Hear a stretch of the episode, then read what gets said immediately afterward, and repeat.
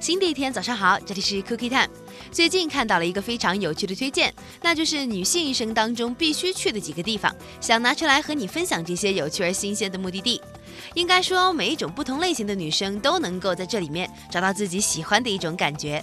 那第一个，对于大部分女生来说，这个地方只能够用狂野来形容，那就是阿尔及利亚撒哈拉大沙漠，位于非洲北部，西起大西洋东岸，东到红海之滨。曾经，撒哈拉是男性伟岸的代名词。深入无人区深处探险，消耗了欧洲人半个世纪的梦想。而现在，几条穿越大漠的路线相继开通了，撒哈拉成为女性的理想选择。毕竟，花费差不多三千美元就可以完成一次对体力和智力双重挑战的冒险，况且还是如此的奇异和刺激。女性对于撒哈拉心生好感，也许和沙漠本身没有关系，而仅仅是因为一个叫三毛的女人。无论真伪如何，所有关于撒哈拉的想象，总归是从她的文字当中出来的。